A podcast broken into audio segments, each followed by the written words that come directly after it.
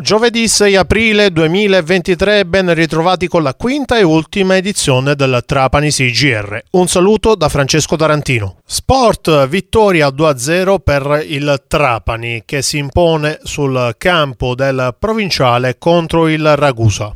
Il gol del vantaggio Granata arriva nel secondo tempo al cinquantesimo quando Paolo Carbonaro realizza l'1-0. All'85 invece il secondo episodio decisivo. Mascari subisce un fallo in area di rigore e Cangemi trasforma dal dischetto con il suo tiro che finisce alla sinistra del portiere avversario. Quando mancano quattro gare al termine della stagione regolare, il Trapani conquista questi tre punti che ovviamente sono fondamentali per continuare. Oltre la vittoria di 2-0 della Trapani contro il Ragusa, vediamo gli altri risultati per la trentesima giornata di Serie D Girone I. Canicatti Locri 3-3, Castrovillari Città di Sant'Agata 0-0, Città di Acireale Catania 0-1, Cittanova Paternò 0-1, Lamezia Terme Marianese 0-1, Santa Maria Cilento San Luca 0-0, Real Aversa Licata Calcio 0-0, San Cataldese Vibonese 1-1.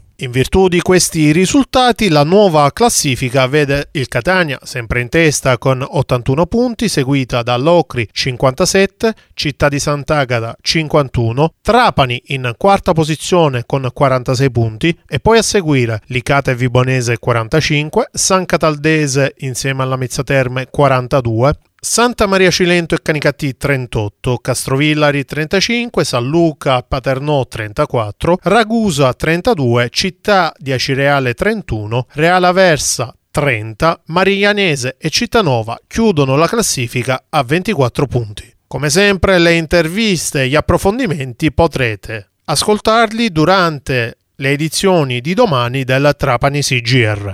Marsala, nuova entusiasmante affermazione dei giovani inseparabili fratelli Federica e Davide Montalto, giocatori della ASD Lilibetana Scacchi di Marsala, che hanno disputato a Treviso dal 31 marzo al 2 aprile scorsi il quarto torneo internazionale di scacchi città di Treviso. Davide, il più piccolo dei fratelli Montalto, ha ottenuto un ottimo quarto posto con tre punti e mezzo ottenuti nei cinque turni di gioco a pari punti col secondo, ma dietro solo per spareggio tecnico. Federica invece ha chiuso con soli due punti il suo torneo punti che non sono stati però sufficienti per raggiungere la tanto agognata prima categoria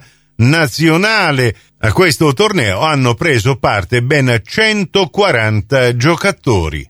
Adesso Federica e Davide Montalto saranno impegnati nei campionati regionali giovanili ad Agrigento dal 15 al 16 aprile prossimi.